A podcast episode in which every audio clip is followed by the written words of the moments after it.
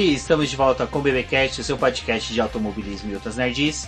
No episódio de hoje vamos falar sobre o GP do Japão. E aqui comigo está a Débora Santos Almeida. Olá, amigos, sejam bem-vindos a mais este podcast. E bom, foi mais um misto de o que está acontecendo nessa corrida. Isso mesmo, foi uma corrida empolgante do começo ao fim, desde a largada até a bandeirada final, nós tivemos emoções e emoções até mesmo pós-corrida, com algumas coisas que aconteceram e foram decididas após a bandeirada. Bom, eu sou o Rubens GP Neto, o host do programa, e hoje vamos falar sobre o GP do Japão, sobre o tufão Hagibis e seus reflexos, os treinos livres que foram cancelados e o treino classificatório que foi colocado para amanhã de domingo, já antes da corrida. Se foi uma boa ideia, se não foi, se isso no futuro poderá ser usado ou não, nossas é, ponderações sobre o assunto. Também vamos falar sobre as trapalhadas que ocorreu na cronometragem e na bandeirada final da corrida, algumas curiosidades sobre o calendário, justificativas porque alguns GPs são em determinadas épocas do ano, sobre 31 dos 10, a data limite para definições do calendário 2020 e algumas outras regras. Vamos falar também um pouco sobre o que está acontecendo, entre outras coisas. Bom, mas antes de adentrarmos ao nosso episódio sobre o GP do Japão, vamos agradecer nossos apoiadores, aqueles que auxiliam o Boletim do Paddock através da plataforma do Apoies, por meio do nosso financiamento coletivo e contínuo. Esse financiamento é muito importante para a continuidade do Boletim do Paddock, bem como nossos trabalhos, entre ele o BBcast. E nosso agradecimento especial vai para Carlos Bannerman, Maia Barbosa, Eliezer Teixeira, Luiz Félix, Arthur Felipe, Rafael Celone, Will Mesquita, Anthony Santos, Rogério Froner, Helena Lisboa, Cássio Machado, Carlos Del Valle, Bruno Vale, Eric Nemes, Bruno Shinozaki, Alberto Xavier, Will Bueno, Ricardo Silva, Beto Correia, Fabrício Cavalcante, Arthur Apóstolo e Sérgio Milani. Fica aqui o agradecimento a todos os nossos apoiadores. Como eu sempre digo, vocês são extremamente importantes para o crescimento e o desenvolvimento do Boletim do Paddock. E para vocês que estão escutando o programa, não deixem de conferir a nossa campanha de financiamento contínuo e coletivo, que começa com valores a partir de um real e dessa forma vocês já conseguem auxiliar no crescimento do boletim. Além disso, vocês que estão escutando o programa, não deixem de compartilhar em suas redes sociais e marcar eu e o Rubens, também o boletim do Paddock, para que a gente conheça vocês e assim também vocês vão estar divulgando o programa e outras pessoas podem chegar no nosso trabalho através dessa forma de compartilhamento. Então também não deixa de ser uma ajuda que a gente precisa para poder alcançar mais público. É isso mesmo, pessoal. Então não se esqueçam, tá ouvindo o BBcast, dá o screenshot da tela, compartilhe nas redes sociais, no Instagram, no Twitter, no Facebook, é só marcar o Boletim do Paddock, eu, a Débora, outros colunistas que você também tiver contato, pois somos todos aqui o, tendo o mesmo intuito de crescimento do boletim e levar informações a você.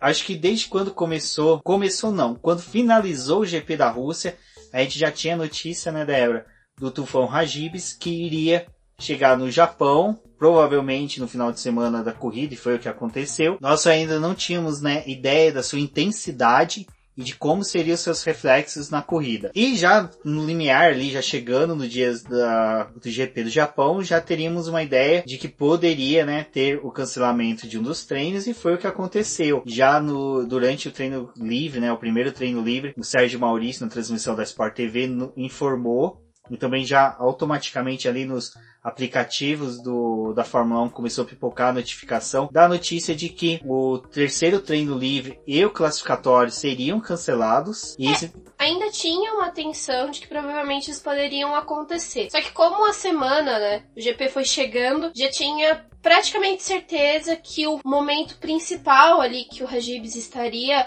agindo seria no sábado, onde ele estaria é, passando por Suzuka e as consequências ninguém sabia, porque ainda não tinha como medir a intensidade, mas tinha conhecimento de que os ventos iam ficar extremamente fortes, a chuva iria atrapalhar o final de semana, então não tinha como os carros realmente ir para a pista. E fora isso, né, o autódromo ela, ele é uma área descampada, então tem todos os problemas que isso envolve com uma área desse tipo. É como o autódromo de Interlagos, né? A gente já teve alguns problemas até mesmo no Lollapalooza por conta de chuva, onde os raios poderiam machucar o público e eles, como o evento já estava acontecendo, não pôde cancelar, só que eles tiveram que atrasar um pouco a programação. E com as, praticamente a certeza de que se as pessoas fossem chegar num autódromo, não ia ter como os carros irem para a pista, foi decidido já na sexta-feira Aqui, na verdade, ainda era quinta, que seria cancelado esses, o, o terceiro treino livre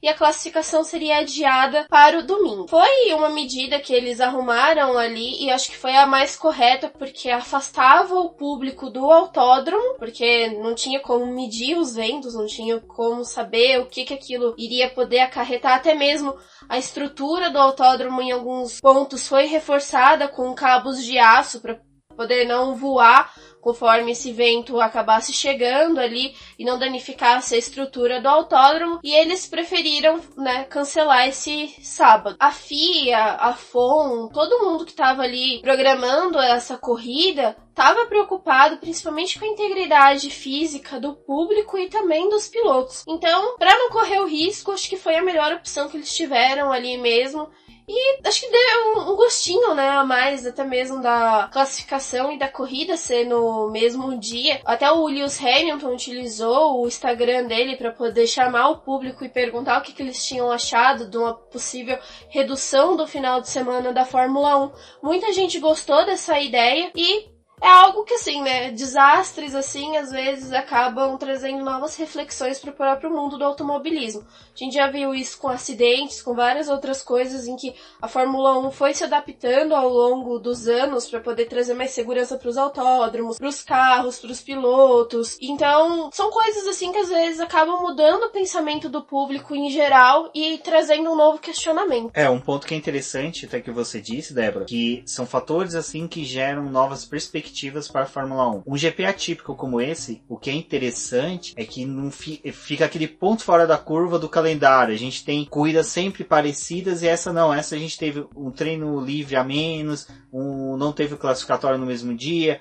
Então serve para experiências dentro da categoria. É uma coisa que às vezes eles não conseguem fazer de forma de experimentação, tipo oferecer para as equipes, olha, vamos fazer isso aqui para poder ver como que a gente vai ter esse resultado. Mas em questões assim, não tem como as equipes baterem o pé e falar, não, a gente vai para a pista, porque não tinha condição.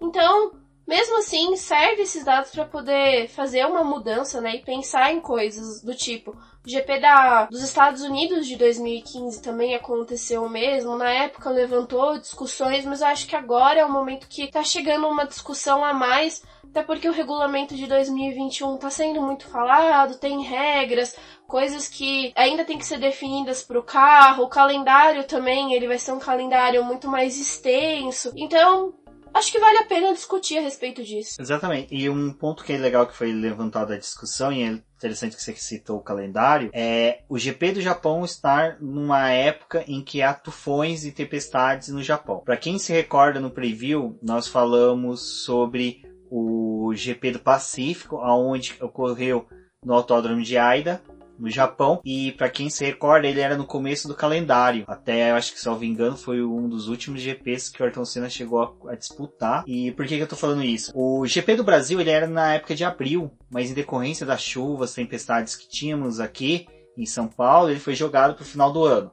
É, é mesmo... aquela coisa, né? As águas de março que toma conta de abril, então não tinha como o final de semana né, da Fórmula 1 ser realizado com toda a precisão e essas chuvas atrapalhavam. Fora isso, o clima de Interlagos ele é um clima muito atípico e é, dessa forma decidiram levar o espetáculo do GP do Brasil para o final do calendário. É, e aí agora seria jogar o, o GP do Japão para o começo do calendário, aonde que ele estaria numa época em que haveria menores riscos de tufões. Eu vou ser sincero, a última vez que a gente teve uma situação dessa foi no fatídico GP que teve o acidente do Gilles Bianchi. Para mim, eu acho que não, não é tão ruim. Mas aquela questão, segurança em primeiro lugar e tanto não só segurança física e integridade física, né, dos pilotos do, de quem está envolvido, como também a preservação do material que nós sabemos. A estrutura da Fórmula 1 não é uma estrutura barata. Hoje, antes da transmissão, eles mostraram o deslocamento, né? A desmontar a, toda a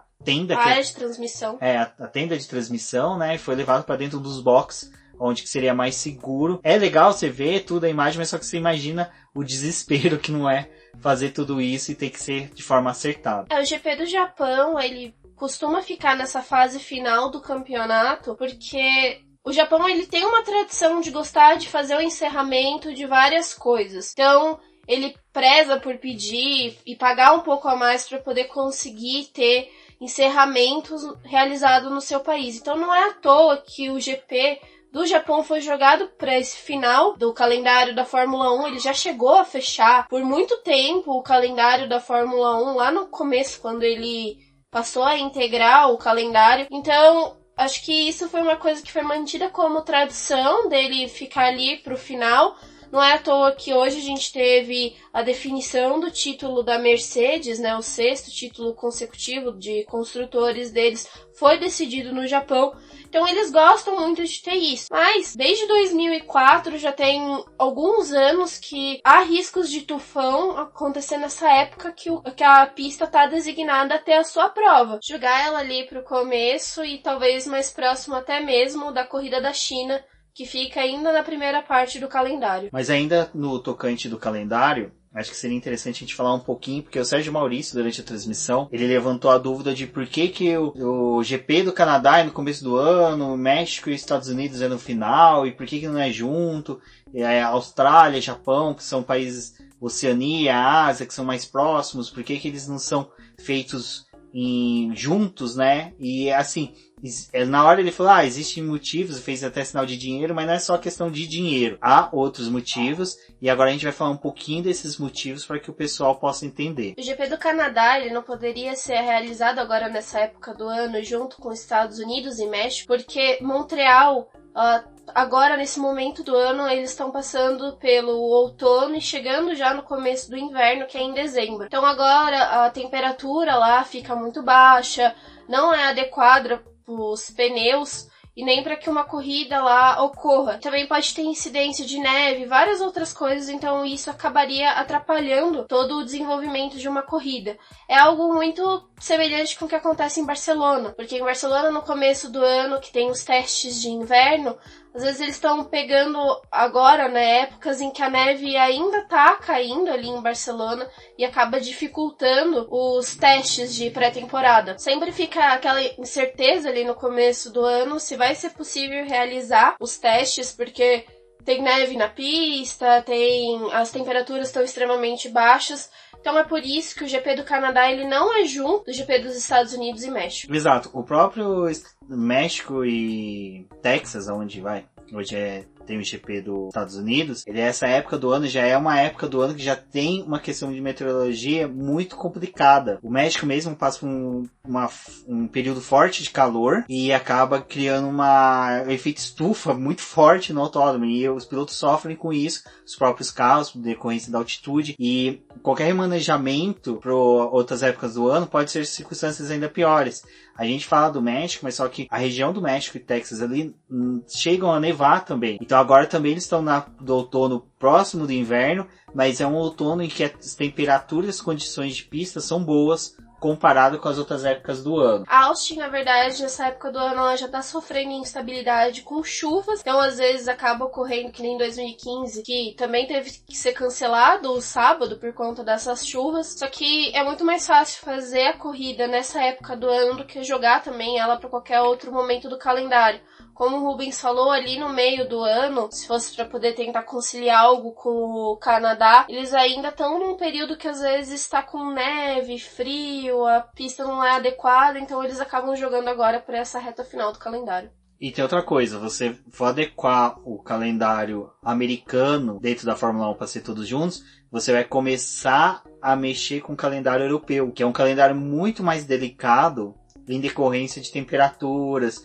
Aí eles têm que, praticamente, o do europeu eles tentam aproveitar ao máximo o verão, para aproveitar pistas quentes, porque o carro de Fórmula 1 é um carro que aproveita, ele é muito mais, ele rende muito mais em temperaturas quentes do que em frios, então é, tem essa preferência aí. Então remanejar o calendário da Fórmula 1 não é somente essa querer ter a vontade logística, né? Mas sim toda a questão de que você tem que ver questões de clima, disponibilidade dos autódromos, respeitar outros calendários de outras modalidades. Além disso, não só isso de respeitar, né? Eles também às vezes acabam competindo com Copa do Mundo, por exemplo. Então não tem como você manejar 22 corridas agora de um novo calendário para poder adequar e atender todo mundo e ainda mais, né, pensando com essa questão do clima. Fora isso, os equipamentos eles não vão, tipo, não é desmontado agora da, do, do Japão e já vem para os Estados Unidos e depois vai para o México e depois para o Brasil. Não, o equipamento que vem para o Brasil, por exemplo, foi o que foi utilizado em Singapura e só os carros, os motores que vêm na semana mesmo, mas toda a estrutura eles têm é, cerca Estrutura de, de box, né? é, né? Computadores, ferramentas. Eles têm cerca de três é, equipamentos desses que eles utilizam para poder fazer a logística do ano inteiro. Então, algumas coisas vêm como carga marítima, porque é mais barato do que pagar o avião e ele pode ficar mais tempo no mar, então não tem problema de sofrer com atrasos. Então tem tudo isso. A logística às vezes parece um pouco confusa, mas no final dá tudo certo e eles têm tudo isso muito bem controlado. Exatamente. Bom, então vocês já entenderam um pouquinho aí por que, que tem essa questão do calendário ser meio, é, como poderia ser, dividido. Eu acho interessante, acho bem bacana, porque você tem umas quebras, né? Você vem, começa ali naquele começo meio asiático, é, europeu, com divididos entre Bahrein, Austrália, com Oceania. Então fica bem interessante. Depois você vem todo um trecho europeu e agora no final você tem essa mixigenação de Ásia, Europa, Ásia novamente, vai para América, volta para a região ali do Oriente Médio, então é bem interessante. Fica, né, é isso que caracteriza a Fórmula 1, né? Essa característica de ser um campeonato realmente mundial que abrange o mundo inteiro, só torcendo aí para que um dia tenha, tenhamos um GP na África para realmente ser um campeonato que atinja todos os continentes. Bom, Débora, acho que agora a gente já pode falar em si, né? Adentrarmos aí ao GP do Japão. Com a chegada do, do tufão Hagibis, ficamos sabendo do cancelamento das atividades de sábado. Então ficou tudo focado no domingo. No domingo, não, desculpa, na sexta-feira, a parte ali de treinos e conhecimento de pista. Exatamente. O primeiro treino livre, ele já foi dedicado para as voltas mais rápidas ali na pista, só que principalmente como o circuito estava verde, a pista do Japão é extremamente abrasiva, tinha o problema dos pilotos acabarem rodando e principalmente testes, né, para poder avaliar as peças que algumas equipes tinham trazido ali para o Japão para poder dar a sua atualização no carro. A Mercedes ela estava focada justamente em trazer uma atualização agora para o Japão, sendo a última que eles vão dar no carro até o final da temporada, e com isso gerava muita expectativa, porque a última atualização deles, se eu não me engano, foi na Bélgica, então eles já estavam há um tempo sem atualizar o carro mesmo. A gente viu que logo depois das férias a Ferrari começou a ter um domínio muito grande no campeonato. Então, se o campeonato tivesse começado na verdade nessa metade do ano, a Ferrari estaria dando praticamente um pau ali na Mercedes. E depois eles trouxeram essa atualização para poder tentar dar uma melhorada e agora seguir com o resto do, do calendário. Eles já estão tranquilos, né? Porque hoje eles estabeleceram a vitória no campeonato de construtores. O Hamilton provavelmente já vai ser consagrado campeão novamente ali no México. É, o piloto então... que vai ser campeão de 2019 já é da Mercedes, porque os que podem disputar o título é o Hamilton e o Bottas. Bottas ainda tem chances matemáticas, mas só questão de milagre aí para ele conseguir tirar o título do Lewis Hamilton. O que é interessante desse treino, do primeiro treino livre, foi que o piloto japonês Naoki Yamamoto ele conduziu o carro da STR, né, no lugar do Pierre Gasly. Ele é um piloto aí ele é famoso nos Estados, nos Estados Unidos, não, no Japão, também aí no meio automobilístico, por ter reinado na Super Fórmula japonesa e no Super GT, duas categorias japonesas, e aí que é interessante de vermos o porquê que a, STR colocou ele. Para quem se recorda, na Rússia, os carros da... Tanto da... Essa é a minha visão, gente. Então é muito mais achismo, mas eu acho que se encaixa perfeitamente no cenário. Os carros da STR e da RBR receberam atualizações para sofrer punições na Rússia e no GP do Japão não sofrer punições e terem bons rendimentos. Eu acredito que junto com esse pacote de atualizações para poder mostrar que os carros com motor Honda têm um bom desempenho, eles levaram o Yamamoto para correr fazer esse primeiro treino livre, porque ele é um piloto que tem um conhecimento muito bom e fortíssimo da pista. Então acho que o interesse aí também da Honda era mostrar que um piloto japonês conduzindo um carro com motor japonês ia ter um bom desempenho na pista. Ele mesmo, durante os rádios dele, ele dava uns toques de que o carro não tinha uma configuração tão boa para para aquilo que a pista poderia dar. Foi ele legal. Ele tendo bastante dificuldade com a saída de traseira do carro, né? É um pouco diferente dos carros que ele tá acostumado a guiar, então demorou um pouquinho ali para ele poder se adaptar, mas foi interessante ver justamente um piloto japonês andando ali na pista e participando do primeiro treino livre. Teve até um momento que ele ficou um pouco chateado porque ele tinha tomado a posição do Pierre Gasly nessa primeira sessão e ali já todo mundo já tinha conhecimento de que o sábado não teria atividade na pista, então ele tava sentindo que ele tava roubando. Ele pediu espaço, desculpas né? publicamente ao Pierre Gasly, isso eu achei de uma nobreza muito grande do piloto, pedir desculpas ao outro piloto por ter pegado, mas para ele foi interessante porque o Yamamoto ele tem pontuação suficiente na superlicença, ele já foi cotado no começo do ano, ele foi um dos pilotos que era cotado a entrar na STR não conseguiu, né? E não conseguiu, então tem toda essa questão aí, mas foi bem bacana. É, fora isso, da, da, dele ter chegado ali, participado desse primeiro treino livre, eles focaram, como a gente estava falando, nas voltas rápidas. Teve um momento que o, o disco de freio ali do carro do Lewis Hamilton começou a pegar fogo e pegou fogo mesmo, não ficou só aquele vermelho incandescente. Foi bem interessante isso acontecer. E fora isso, uma coisa que é bem difícil assim de acontecer, eles aproveitaram os últimos 20 minutos da sessão para poder já começar a pensar na simulação de corrida. É, mas antes mesmo dos carros começarem a circular na pista, um lance que foi interessante foi o Carlos Sainz, que saindo ali do do pit lane, né, para poder ir para a pista, ele foi um dos primeiros carros, salvo engano, o primeiro carro a entrar na pista para começar os testes. O carro dele apagou, simplesmente. Então, assim, fica aquela coisa, né? A McLaren retorna à pista do famoso DPG Again. E no primeiro momento dela em pista, ela tem um DPG Again. Então foi, foi bem, assim, estranho, mas infelizmente o Carlos Sainz perdeu alguns minutos ali, depois retornou. Outra coisa que foi interessante que aconteceu na pista foi as fritadas de pneus, principalmente na, na curva lá na 130R, né?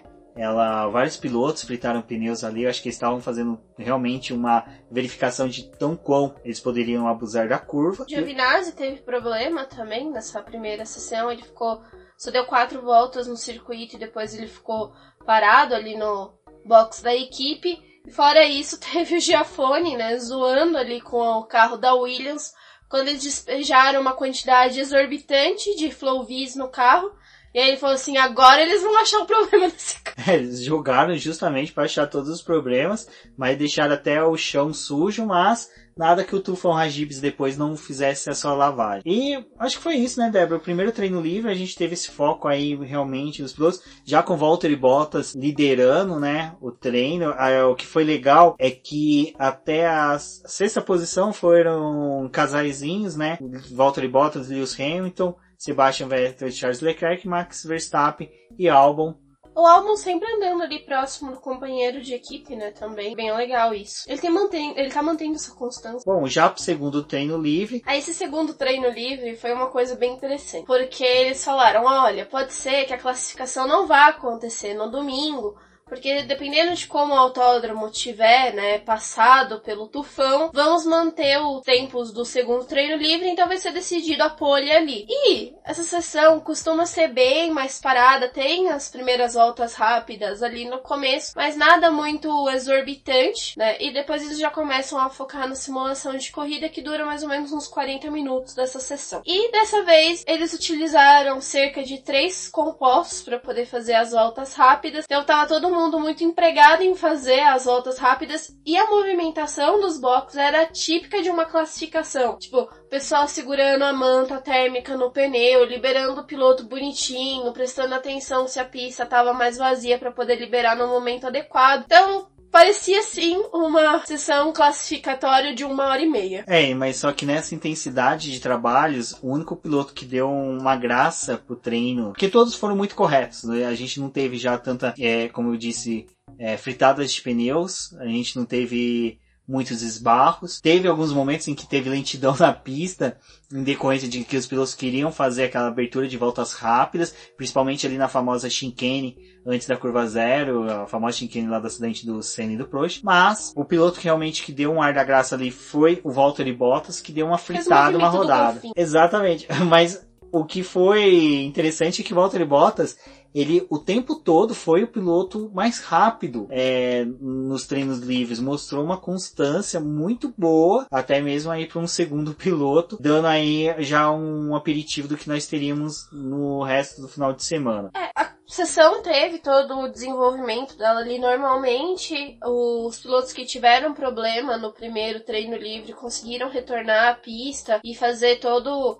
o seu cronograma ali do final de semana. Fora isso, né, teve a Ferrari num deslize assim dos últimos minutos, tentando instalar os pneus macios pro Vettel e pro Leclerc, na, tentando fazer com que eles obtivessem, né, ali uma volta rápida naquele momento. E até mesmo para poder tentar subir um pouco mais na tabela de tempos e ameaçar a Mercedes caso esses tempos fossem válidos, né, para a corrida no domingo. O Vettel e o Leclerc permaneceram na quarta e na quinta posição. Eles melhoraram o tempo deles, mas não foi suficiente para poder superar nem a Mercedes nem o Max Verstappen que estava ali na segunda posição. E foi dessa forma que encerrou o a sexta-feira de treinos livres, né? Ainda com a liderança do Valtteri Bottas e ele mostrando sim que ele estava bem forte para esse final de semana.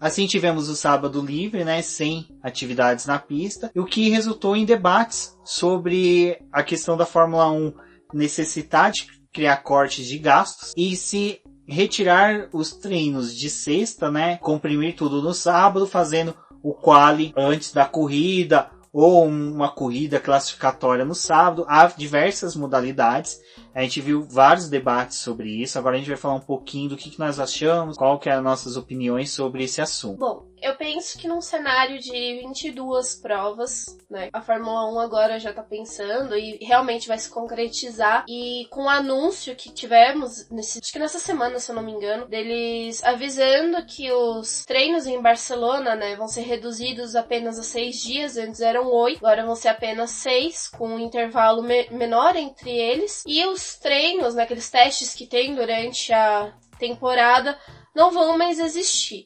Então, o primeiro treino livre ele vai ser realmente dedicado principalmente à utilização de peças novas, o pessoal vai ter que se virar com esse tempo aí para poder fazer e trazer todas as atualizações para o carro, porque não vai ter mais aqueles dois dias que eles tinham depois da corrida do Bahrein e Barcelona. Eu concordei, eu achei interessante também limitar o final de semana ao sábado e o domingo, mas eu penso em uma coisa um pouco controversa do que o pessoal diz, né? Porque muito se fala em reduzir os treinos livres, né, de uma hora e meia para uma hora só cada um e acabar com isso né? Ao meu ver, eu, eu gosto dos treinos livres, mas poderiam ser levados apenas para o sábado. Só que agora com essa questão dos testes de peças, né? Sendo levados para ser realizados durante o primeiro treino livre, eu penso que talvez o terceiro treino livre pudesse ser dissolvido e essa uma hora que é dele ser jogada pro primeiro treino livre e pro segundo treino livre, fazendo dois, dois treinos de duas horas cada. Por quê? No primeiro treino livre ele poderia ser realizado no mesmo horário da classificação, no domingo, se ela fosse levada pro domingo. Ali eles teriam uma hora para poder testar peças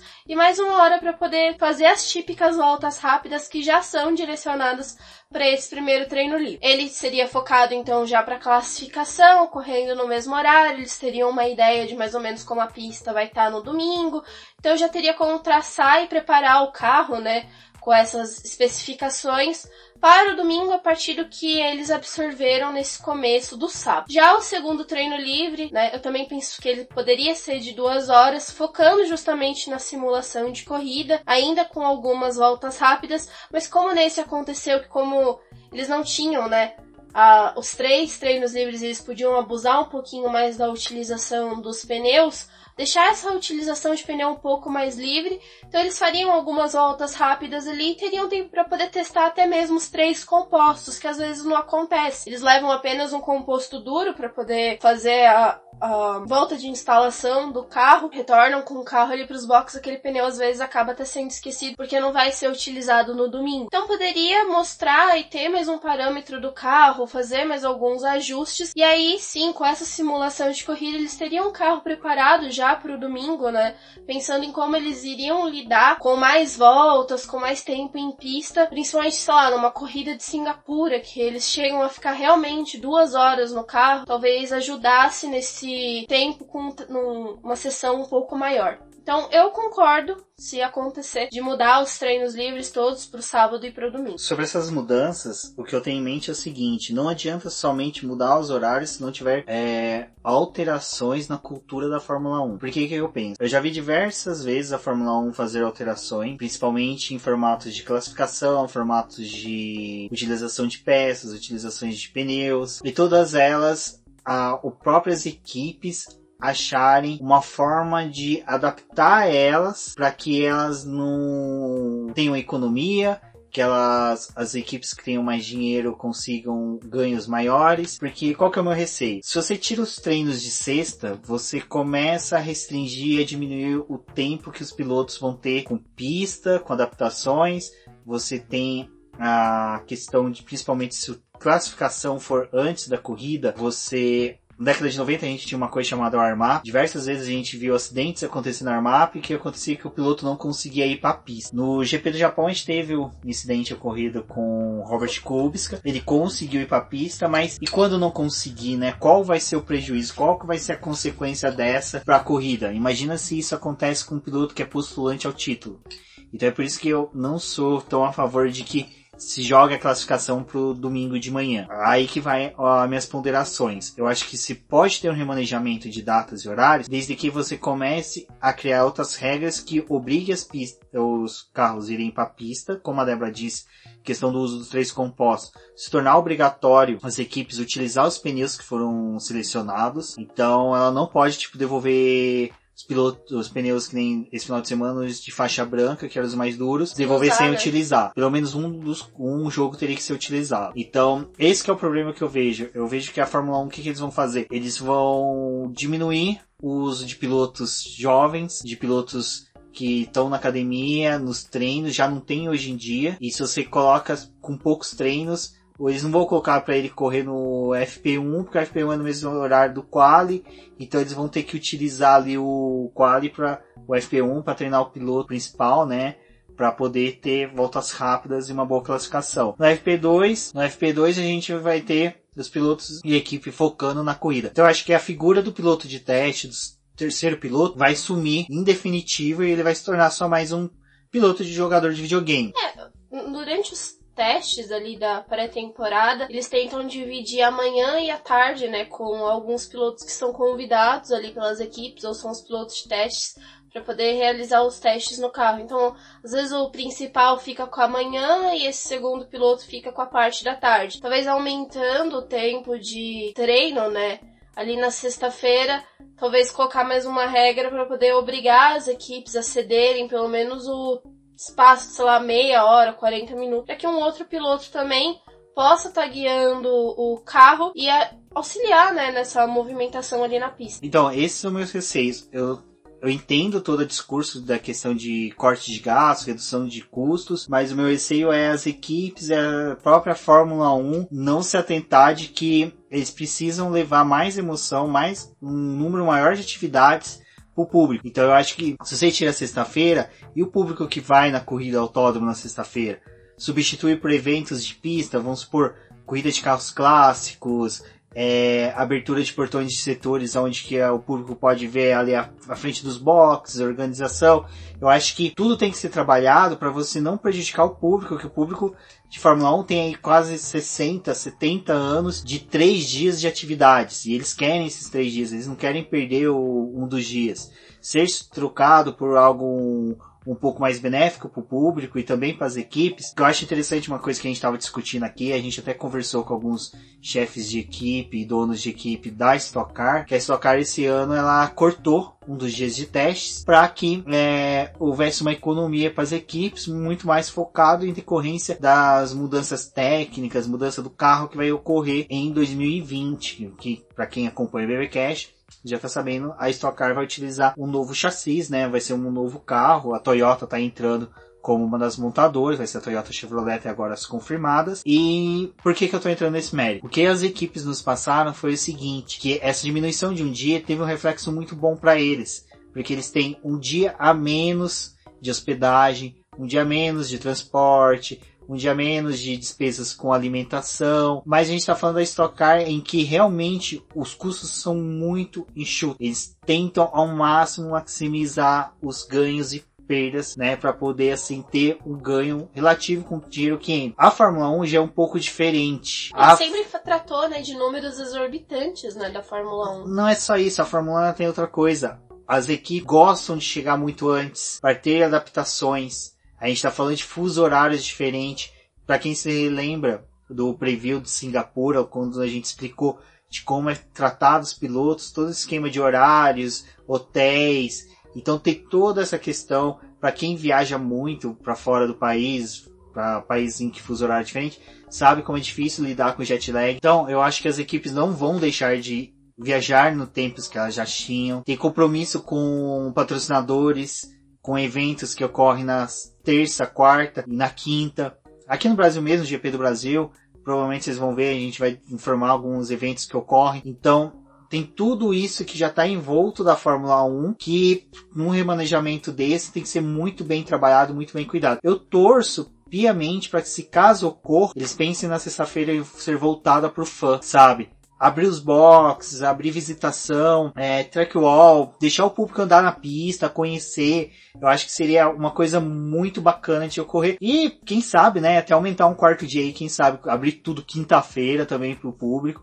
Acho que seria interessante aí. A maioria das pistas eles tentam fornecer isso, né, pro público. Aqui no Brasil, infelizmente, não acontece, mas fora daqui tem muita gente que com o ingresso simples consegue fazer uma visitação nos box, tem um momento de fã ali, consegue pegar autógrafo com os pilotos, tirar foto. Não é que nem aqui no Brasil que às vezes o pessoal tem que ficar na porta do autódromo para poder conseguir alguma coisa e nem sempre consegue porque eles entram dentro do autódromo com carro. Tem algumas pistas que eles chegam até ir de motinha, né? Porque é mais conveniente do que andar de carro pelas ruas ali do próximas ao autódromo. Aqui isso infelizmente não acontece, mas talvez um dia direcionado para os fãs ter um pouco mais de contato com o mundo da Fórmula 1 seria interessante. Bom, acho que a discussão é válida, seria interessante aí os nossos ouvintes do BBcast, os leitores do Boletim do Paddock, venha conversar com a gente, venha falar, expressar opiniões de vocês sobre esse assunto. Acho que é algo que está chegando no seu limiar de decisões, como a gente falou, no dia 31 do 10 é a data em que a Fórmula 1 tem que bater o martelo sobre as decisões dela. E eu acredito que isso, de questão de treinos livres, estará pautado aí nas discussões dele. É, eles já falaram a respeito da classificação, que estão pensando em fazer algumas coisas exorbitantes no próximo ano, como teste, até mesmo para 2021, mas ainda não tem uma informação concreta ou quando isso vai acontecer, quais pistas vão ser escolhidas para poder mudar um pouco a dinâmica do final de semana, mas é sempre coisas que é interessante, né, ser falado e ser pautado. Bom, pelas redes sociais fomos acompanhando os pilotos nos seus entretenimentos de sábado aí, de sexta para sábado, o que que eles fizeram para poder acabar com a monotonia de não ter nada o que fazer. Lewis Hamilton foi para Tóquio curtir a noite toquiana. Alguns pilotos ficaram nos hotéis. O Grosjean montou uma tiro de seis rodas, foi sensacional. Mas voltamos às atividades do treino classificatório, aonde que foi realizado no domingo. Foi algo interessante, a gente já teve classificação, uma pausa e a corrida. Ah, o treino classificatório foi bem bacana, eu gostei bastante, principalmente porque quando aquela tensão do temos que preservar os carros, a integridade física dos pilotos, tudo mais. Mas já ali no começo do primeiro do Q1, né? Já tivemos um abusador ali que foi o Robert Kubica que acabou batendo. É, o acidente dele foi na, na reta ali dos box, né? Depois da no começo da primeira curva, ele parecia que tava tentando virar o volante, o carro não tava respondendo. Ficou aquela coisa se era uma falha mecânica ou culpa do piloto que não tinha conseguido concluir a volta, mas parecia realmente, né, mais um problema mecânico mesmo. Ele bateu e logo assim já ocasionou uma bandeira vermelha. Interessante que a classificação começou sem nenhum resquício de chuva, Parecia um final de semana normal, estava completamente ensolarado, só que o vento estava prejudicando muito a volta dos pilotos, porque o vento era instável, ele começava fraco, depois tinha umas rajadas mais fortes, e isso acaba desequilibrando o carro da Fórmula 1, principalmente que todos os apetrechos né, aerodinâmicos deles é direcionado para poder trabalhar muito bem com o vento, proporcionar downforce, fazer com que o carro fique mais colado. Então, esses ventos traziam muita estabilidade principalmente para a parte traseira do carro. Outro que sofreu com essa instabilidade causada pelos ventos, vamos deduzir assim, foi o Kevin Magnussen, que no mesmo ponto rodou, bateu o carro, mas só que ele conseguiu, né, levar o carro novamente para os boxes, só que teve que ali e como diríamos na manhinha, na malhotinha, porque o carro estava sem metade da asa dianteira e a asa traseira quebrada. Então qualquer aceleração mais brusca que ele desse ali, ele não teria a menor estabilidade e poderia rodar e causar um acidente pior ainda. É, o acidente do Kevin Magnussen foi um pouco mais parecido com o momento que o Bottas rodou lá no segundo treino livre, ele deu uma escapada na pista. Lembrou um pouco, mas o do Magnussen ele acabou batendo, né? E como o Rubens falou, ele teve que dar a volta inteira no circuito, não pôde já entrar ali pelo pit lane. Então ele foi dando aquela voltinha na maciota até conseguir levar o carro para os blocos. Com essas duas partes em bandeira vermelha, rapidamente, quando a pista voltou a ser liberada, já formou aquela fila ali no pit lane. Todo mundo já estava querendo buscar a volta rápida, logo de cara, sem perder tempo, até porque, como já tinha acontecido dois acidentes no começo da sessão, poderia vir a acontecer mais alguma coisa. Então ninguém hesitou e já foi logo buscar as voltas rápidas. É, quem buscou as voltas rápidas conseguiu se livrar da eliminação, mas quem acabou sendo eliminado e não conseguiu alvejar aí as voltas rápidas foi o Daniel Ricciardo, que foi o 16 colocado. Ele estava bem satisfeito com o carro, né? Depois que ele fechou a volta e ele não conseguiu avançar. Ele já falou assim: olha, gente, a gente conversa aí nos boxes, mas o clima clima do Ricardo Renault já tá ficando bem complicado, né? Ele tá insatisfeito porque ele não tem o carro adequado. Nos momentos de corrida, às vezes o carro da Renault se sobressai, tem um desenvolvimento melhor. Mas na classificação eles ainda andam pecando em alguns momentos. Depois, outro que não conseguiu foi Sérgio Pérez, que ficou em 17 colocado. E George Russell, né, que figura ali em 14 colocação por um bom tempo do treino, mas infelizmente acabou caindo aí para 18 posição, foi eliminado. Os carros da, da Williams estavam batendo quase 2 segundos de diferença do primeiro colocado, era uma diferença muito grande, mas o George Russell eu acho que é um piloto que deve ser destacado aí porque ele consegue extrair algo desse carro que é impressionante. O, o piloto inglês ele consegue ter um desempenho muito bom apesar da ferramenta que lhe é dada. E o Magnussen, né, que não teve tempo aferido, porque ele não conseguiu completar a volta rápida, e nem o Robert Kubica. O líder da sessão foi o Charles Leclerc, daquela maneira dele, né, sempre tentar buscar a volta rápida e já começar a encabeçar ali as primeiras posições. E foi interessante desse treino, né, Débora, que a gente viu ali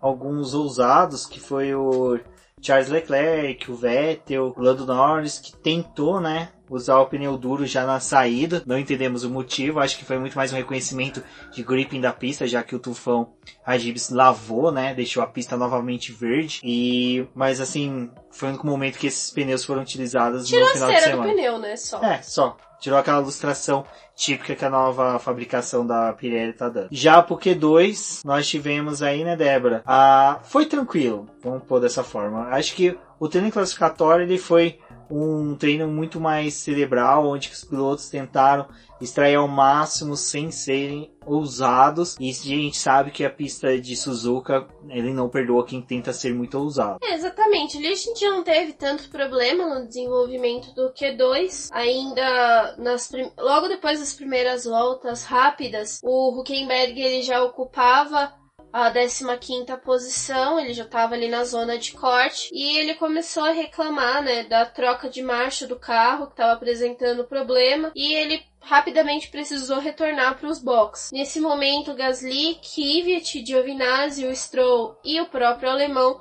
estavam na zona de corte, mas ainda teriam direito a mais uma volta rápida. É, o Huckenberg ele identificou no meio da volta dele, né, que ele estava sem a direção assistida, ele estava sem assistências que o carro pode dar, ele foi solicitado que ele não mudasse mais de marcha, que ele viesse com a marcha que ele estivesse para os boxes. Isso acabou prejudicando aí o treino classificatório dele. Mas eu acho que assim, o destaque que fica do, do treino, do, principalmente do Q2, foi a atuação do Antônio Giovinazzi que não participou do primeiro treino livre, foi o piloto que, um dos pilotos que mais deu volta no FP2 ao lado do Sebastian Vettel. Então, para esse Q2, ele conseguiu ficar novamente à frente do Kimi Raikkonen. Os eliminados foi o Giovinazzi na 11ª posição, seguido por Lance Stroll, Kimi Raikkonen na 13ª posição, Daniel Kvyat na 14ª e Nico Huckenberg na 15ª posição. Como vocês podem ver, os carros da Renault realmente não renderam nada foi uma lástima a participação deles aí no treino classificatório. Bom, Débora, já no Q3 o pessoal não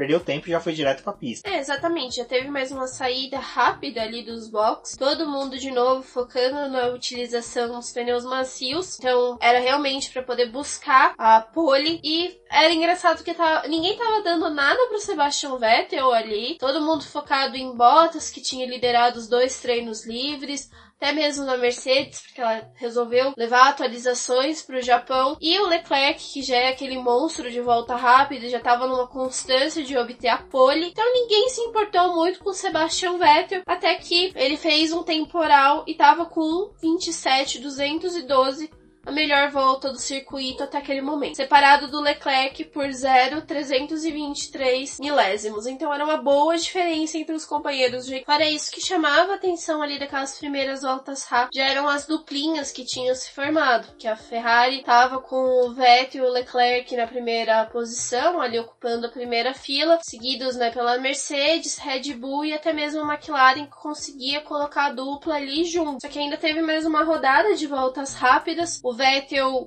conseguiu melhorar ainda no primeiro setor, os outros dois setores dele não foram é, espetaculares, ele não conseguiu bater o tempo que ele já, já tinha conseguido, né, obtido, mas mesmo assim ele reduziu o tempo dele para 1.27.064. Era uma volta muito boa e o Leclerc teve que se contentar ali com a segunda posição. Seguindo as duplins, nós tivemos o Valtteri Bottas na terceira posição com Lewis Hamilton na quarta posição, seguidos pela dupla da Renault, da Renault não, da Red Bull, que fizeram exatamente o mesmo tempo, com 1 minuto, 27 segundos e 851 centésimos.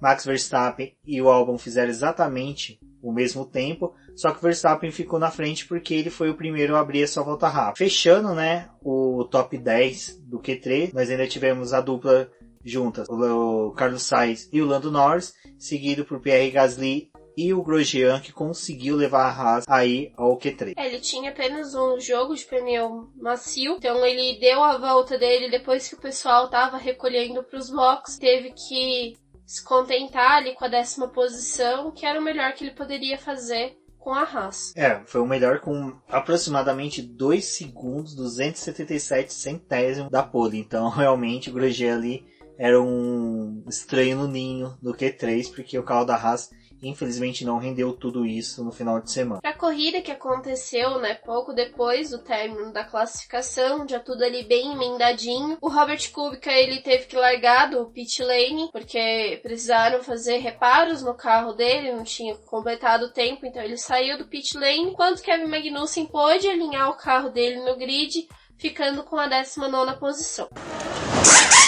Apesar da tempestade que caiu no sábado, a temperatura era quente, então juntava isso com a abrasividade do, do asfalto, a gente tinha uma perspectiva ali de que as equipes poderiam optar por duas paradas, sendo que se fosse feita uma só, a possibilidade de chegar a um desgaste muito grande do último composto ou composto que fizesse stint maior seria muito grande. Então, antes da largada, a gente já tinha uma perspectiva ali que o trabalho dos boxes poderia decidir a corrida, mas só que até o final da corrida a gente não tinha uma ideia de como isso poderia ter sido tão influente. Pra largada, né, Débora, a gente pode falar ali que ela foi, assim, ela já começou meio que fora de uma, de uma situação habitual que nós esperamos, porque o Sebastian Vettel foi abocanhado pelo terceiro colocado Valtteri Bottas, onde que as Mercedes, podemos dizer assim, que simplesmente usaram as Ferrari de trampolim para as duas primeiras posições. É, parecia, né, pensando ali no GP da Rússia, que o Vettel tava dando a posição dele logo para os carros da Mercedes, né? A diferença é que não teria como fazer a troca, né, inversão de posição ali na, na pista, porque óbvio, o time alemão tava querendo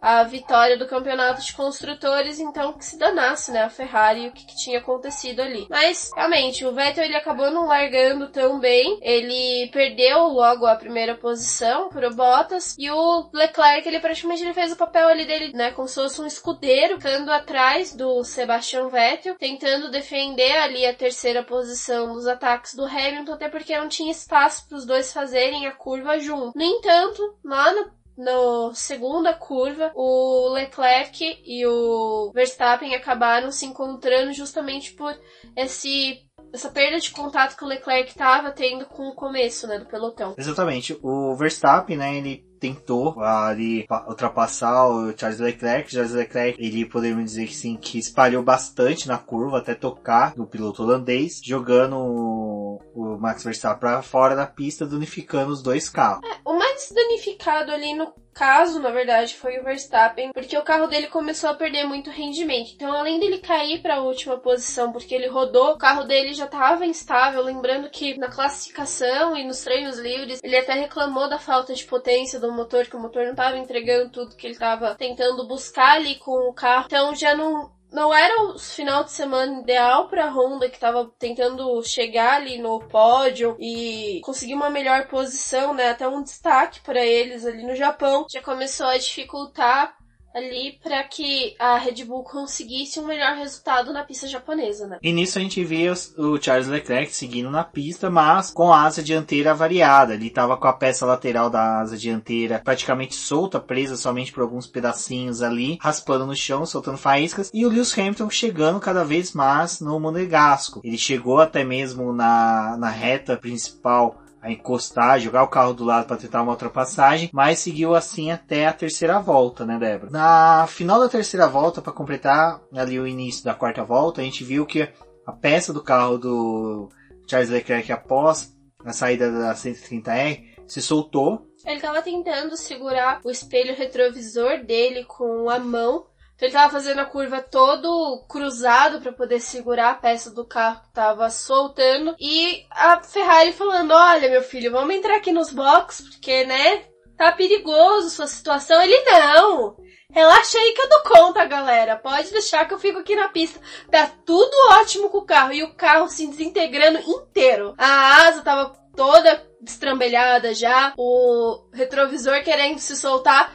E para ele que não queria, né, perder a posição e nem queria cair ali pro final do grid, porque ele sabia que no momento que ele parasse nos boxes, a Ferrari ia fazer a troca da asa, não. Ele resolveu tentar enganar ali a Ferrari ficou até que a situação começou a ficar insustentável, né? E ele foi obrigado a ir pros boxes. É, mas até ele ir pros boxes, houve a soltura ali da peça, que voou, pegou no carro do Lewis Hamilton. A... Abençoado seja o Hal. É, pedaço bateu no ralo, mas bateu no retrovisor do Lewis Hamilton, que correu a corrida inteira sem o retrovisor direito. É, detritos do carro do, do, do, Charles Leclerc entrou no duto de freio do Lando Norris mais tarde, veio prejudicar ainda a corrida do Lando Norris, onde houve um superaquecimento dos freios, então ele teve que começar a trabalhar a corrida inteira com os freios superaquecidos, então você vê que as consequências da batida do Charles Leclerc é, foram além, né, da é, batida. Fora, fora isso, ele poderia, tipo, qualquer pedaço daquele carro poderia ter entrado na parte de baixo do assoalho, danificado o assoalho de outro carro, é, furado o pneu de qualquer outro piloto que tivesse ali na pista, então realmente não era adequado que ele permanecesse no circuito. E o que foi interessante é que após o incidente, né, saiu a notícia que só seria... É, é... primeiro eles falaram que não ia investigar, né? Aí depois seria após a corrida. Aí depois apareceu novamente que estava sobre investigação. E nisso foi tendo a corrida normalmente, a gente teve lá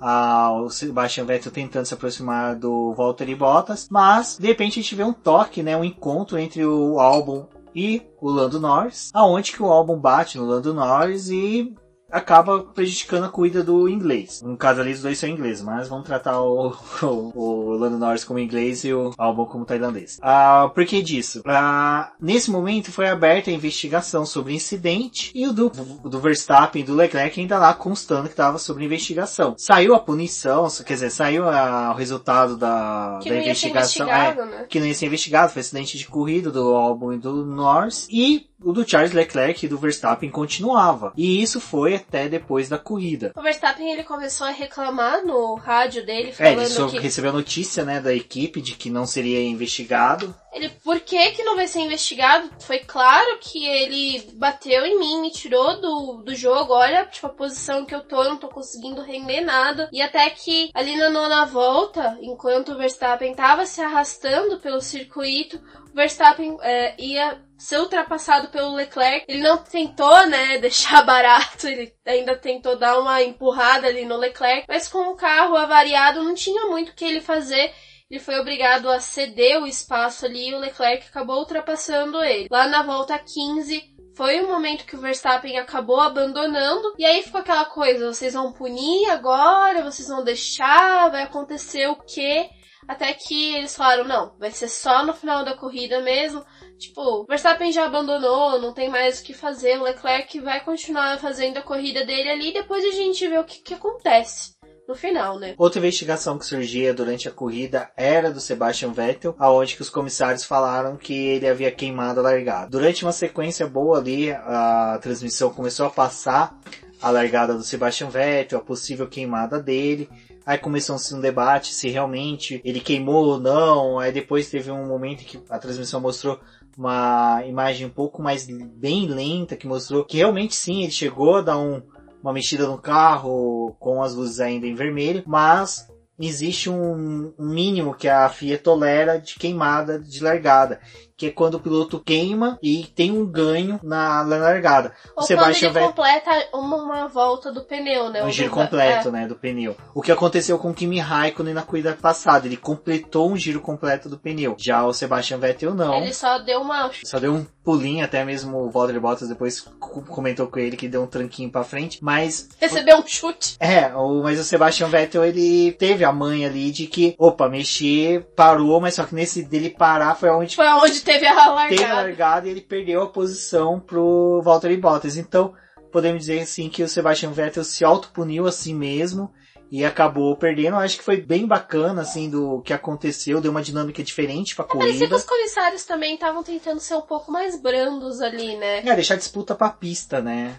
É, só que a do Verstappen com o Leclerc era aquela coisa, tipo, poderia ter resolvido um pouco antes, não sei. Ficou um É, negócio porque meio o- estranho ali. O do Leclerc teve consequências não só pro Verstappen e pra ele, né? Como foi dito, prejudicou a corrida do Lewis Hamilton, porque ah, é um retrovisor sim, retrovisor tem função aerodinâmica no carro. O duto de freio do Lando Norris prejudicou a corrida dele inteirinha. Então a gente tem Ele tava todas bem instável no momento que teve o toque com o álbum. Teve, não, a part... você imagina, a... o carro do. Até a Débora mencionou, né, que o, o disco de freio do Lewis Hamilton chegou a pegar fogo.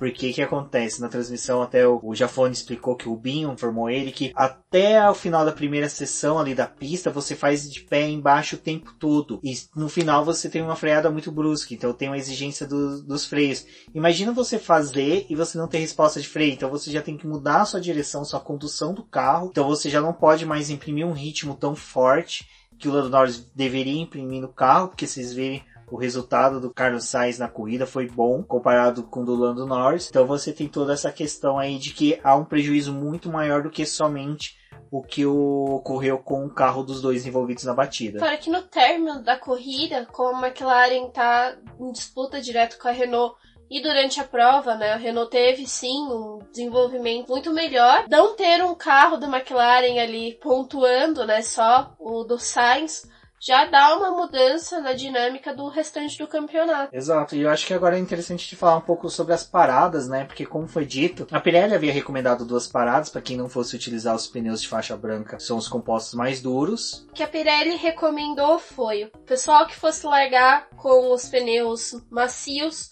deveria parar entre a volta 24 e a 27, instalar os médios e fazer o restante da prova. Isso seria para quem estivesse pensando em apenas uma parada. Além disso, também tinha a configuração em utilizar o pneu macio e até a vigésima e a vigésima terceira volta parar e colocar os duros, que não parecia tão adequado, apesar que se você pensasse pro final mesmo da corrida, o pneu duro teria uma, um desenvolvimento melhor que até os próprios médios. Mas era mais ou menos isso para quem estivesse focando em apenas uma parada. Para quem focasse em duas paradas, a Pirelli apostava na utilização de dois compostos médios no início da prova, com parada na vigésima volta, e depois fazendo mais 20 voltas com esse pneu macio e aproveitar as últimas 13 voltas da corrida com os pneus médios. Então era isso que a Pirelli tinha, né, feito como uma proposta para as equipes traçarem as suas estratégias. Eu acho que foi o primeiro GP no ano em que a gente teve uma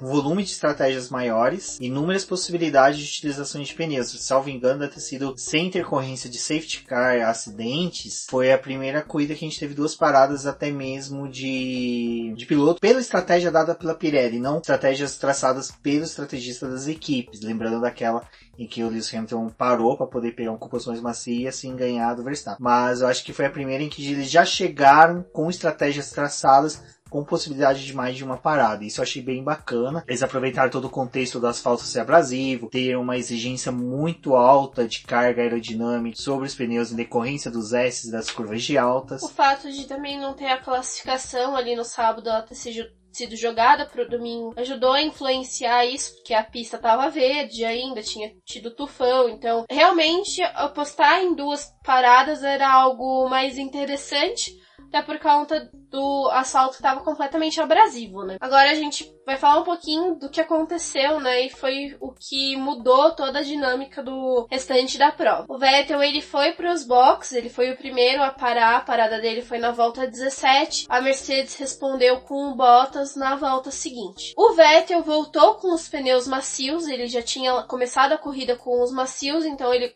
foi, instalado no carro dele mais um jogo de pneus macios. Ele realizou a parada um pouco antes ali do que a Pirelli tinha proposto e já dava sinal realmente, né, confirmando que ele ia precisar de mais uma parada, porque é uma das regras da Fórmula 1, não é só que você faça a parada, mas que você utilize dois compostos diferentes ao longo da corrida. Logo depois o Bottas fez a parada dele, no carro dele foi instalado os pneus médios. O que dava a entender era que, bom, a Mercedes vai com o carro do Bottas até o final dessa forma, então ele vai utilizar esse pneu. Pode não ser uma boa opção, porque o Vettel vai ter que fazer mais uma parada, só que, teoricamente, o alemão estaria com os compostos mais novos ali no final da corrida, então ele teria mais chance de atacar os carros da Mercedes. Só que o que chamou a atenção ali foi o rádio que a Mercedes direcionou para o Bottas informando você vai ter mais uma parada. Então estava claro que o Bottas teria que parar mais uma vez, querendo ou não, a Mercedes já tinha feito essa estratégia para ele. Então era a mesma coisa que a Ferrari estava propondo ali para o Sebastian Vettel,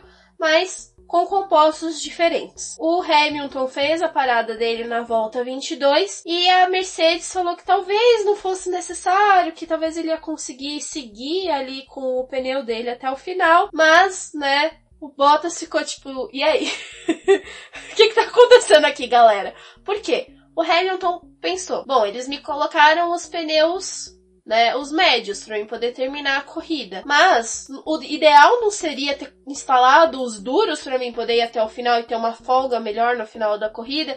Ele até questionou isso no rádio, eles tipo, ah, relaxa aí que vai dar tudo certo aqui. Com o desenvolvimento da corrida, né, o Vettel fez a segunda parada dele lá na volta 32, a dele foi a de fato obrigatória para poder trocar o composto. E aí a Mercedes decidiu fazer mais uma parada com Bottas na volta 37. E aí ele retornava, né, novamente com, com um pneu macio. E aí o Bottas estava lá, né, perdeu a liderança porque o Hamilton assumiu a ponta. E ele falou: "E aí, galera, vocês vão parar o Hamilton ou não vão? Porque eu não tô entendendo por que que vocês me pararam". Eles não, a gente vai parar ele sim. Mas vai? Vocês vão parar realmente? É, e o Lewis Hamilton ainda falou, o que, que vocês vão fazer para eu ganhar a corrida, né? O que foi mais... Eu, assim, eu sinceramente imagino o box da Mercedes Pessoal, e aí, ó, ó o fanfarrão do, do Lewis Hamilton imaginando que vai ganhar a corrida. Pessoal bebendo cerveja, comendo amendoim, já comemorando o sexto título, porque a posição que o Leclerc estava na corrida não permitia que a vitória da Mercedes fosse adiada. já ia ser no Japão, era algo fático, então não tinha o que o Leclerc fazer e o Vettel fazer para adiar essa vitória. Então eles começaram a trabalhar ali, o que que nós vamos fazer? Eu acho que o que que eles fizeram? Foram lá na caixinha de consciência pesada da equipe, falaram o que que tá mais fedendo aqui? Ah, aquela vitória que a gente não deu tirou, na verdade, do Bottas na Rússia no passado. E não tinha necessidade, né, de fazer isso de novo com ele. Tipo, Exato. tirar dele a vitória e dar pro Hamilton, sendo que, tipo, Ele liderou os treinos, fez um final de semana excelente. O Bottas foi o, foi o nome do final de semana. isso é disputa do campeonato agora entre os dois, então por que não deixa os dois se resolver? Tipo, É, é, ficou claro. bacana até, e exatamente uma coisa que você falou agora, na disputa do campeonato são os dois únicos que pode disputar, uma vitória do Bottas dá aquela, aquele chantilly a mais no bolinho ali, só pra poder a gente ter uma U, não vai passar do México, a gente sabe que vai terminar no México. Voltando, o que foi interessante é que naquilo ali, na disputa de rádio entre os dois, quem tava de boaça era o Sebastian Vettel. Além disso, quem tava de boaça era o gráfico ali dos pneus Ah, que tava aquilo foi falando tranquilamente que os pneus estavam ótimos do Hamilton e o Hamilton. Ai, meus pneus estão maravilhosos, eu estou com uma vontade de cantar uma linda canção aqui na frente do liderando a corrida e o Bottas, tipo, e aí galera? E aí? Não, e, e esses gráficos literalmente retirados do videogame, achei sensacional. Mas eram uns gráficos assim que eu achava assim. Meio bizarros, Não, né? vocês vão colocar só o pneu tá 70 e 60%, 70 e 60%. Não há uma possibilidade de ser 59,2%, um 42,8%, sim, sabe? É muito redondinho. Da onde que vocês estão pegando essas informações aqui? Que sensor que vocês colocaram É, mas no eu achei, carro? eu achei bem bacana. Bom, Dá uma dinâmica, né, pra corrida. Isso, isso que foi interessante, porque mais pra frente vocês vão ver que se tornou uma dinâmica muito mais interessante. Nisso, seguiu-se a corrida, chamaram o Lewis Hamilton para os boxes. Foi exatamente no momento que mostraram que os pneus dele estavam em 70%, que ele tinha como terminar a corrida Exato. tranquilamente. Então mostraram assim que ele tinha condições de terminar a corrida, mas vamos chamar ele. Chama ele, que o piloto vem. Lembrando que o Sebastian Vettel já havia feito o pit stop, ele estava com os compostos de faixa amarela, que era dito como os compostos médios, que o- a Ferrari não tem um bom desempenho. E o Sebastian Vettel de boa. Esse foi o final de semana, acho que o Sebastian Vettel tirou todo o peso que tinha nas costas dele e falou, mano, eu vou curtir esse final de semana. Eu vou curtir, fiz a pole, perdi a pole por cagada minha, mas tô curtindo. Foi uma coisa que eu tava falando com a Rafaela, do Garota da F1. Aliás, acompanho o trabalho dela, que também é bem incrível. A gente começou a conversar depois da corrida o que, que tinha acontecido ali, né? Com a Mercedes e até mesmo com a Ferrari. Porque a estratégia da Ferrari também não parecia adequada ali no começo da corrida. A da Mercedes muito menos, porque no momento em que eles levaram o Hamilton para os boxes, eles já estavam atestando que o Hamilton ia perder a segunda posição. Por consequência, eles perderiam também a dobradinha do time. Talvez fosse melhor, tipo, ah, Bottas, dá uma apertada aí, a gente faz a inversão, você vence a corrida. Só que não, tipo, pode ser que eles estavam correndo bem de boaça, né? Tipo, a gente já Não. venceu, já conquistou tudo.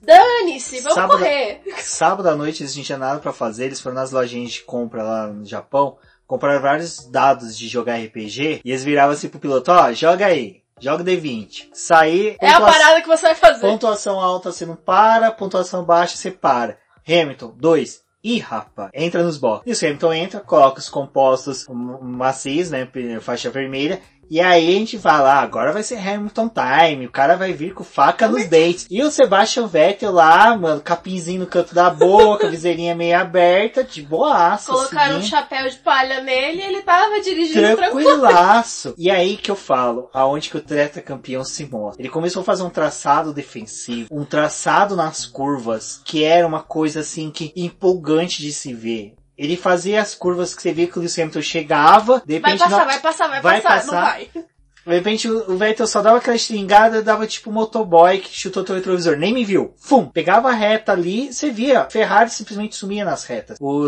o Lewis Hamilton abria o DRS, Sebastian Vettel sumia, era a mesma coisa. Parecia que os dois estavam com o DRS aberto. E isso que foi sensacional dessas voltas finais. E nisso, isso, o Bottas lá, tranquilaço, de boa. E os caras na transmissão, não, porque esse pneu amarelo da Ferrari não casa bem, que não sei o que. Aí de repente aparece o gráfico dos pneus. Lewis Hamilton tinha acabado de colocar os pneus, não tinha nem 5 voltas, 10 voltas no máximo. O pneu já tava acabando. Sebastian Vettel, os pneus dele estavam... ele tinha trocado. Ó, o Vettel ele parou na volta 32, né? Que ele colocou os pneus médios. E o Hamilton parou na 42. Então o pneu do Vettel já tinha 10 voltas a mais do que o dele. E apesar de ser o médio, ele já tava mais, né, degradado. Mas o Vettel tava fazendo o carro ali ficar bem largo, ele não tava nem aí com o que tava acontecendo atrás dele. E isso era muito legal, porque ele tentou utilizar todo o circuito, né, para poder bloquear a ultrapassagem do Vettel, do Hamilton, desculpa. E depois também quando eles encontraram os retardatários, ele passou a abrir a asa, né, e conseguir se defender dos ataques do Hamilton, mas mesmo assim, tipo, o Hamilton não conseguia fazer muita coisa ali com os retardatários, porque o Vettel começou a utilizar eles mesmo. Tipo, ah, é isso aí, vamos lá. Não, e, e foi sensacional. Foi, as últimas voltas foi bem empolgante. Eu acho que assim, que ficou bacana desse GP é que do começo ao fim foi um GP disputadaço. E com toda essa pancadaria dos dois pilotos lá, até esse momento ainda tava lá as lupinhas de investigações. Então, do Leclerc e do Verstappen. Então a gente tinha toda essa questão de que vai ser decidido depois, esses dois estão se atritando, e agora o Walter Bottas tá lá na frente. Ah, James, hoje eu ganho. Hoje eu venço. Nem se o Godzilla aparecer aqui agora eu perco esse GP. E assim foi até a bandeirada final com o Sérgio Pérez, né, aparecendo do nada no muro lá, simplesmente ele brotou, bateu, rodou ali na primeira curva, houve um toque dele com o Kvyat, se não me engano, lembro que era um piloto da STR, mas o que é interessante desse, é, foi com o Gasly, a Débora aqui no minha voz de consciência me corrigiu, ele foi que a, ba a batida aconteceu na volta, no começo da volta 53, né, 52 para os outros dois pilotos, e que simplesmente ao final da corrida foi aquele momento em que ela acabou, né, Débora?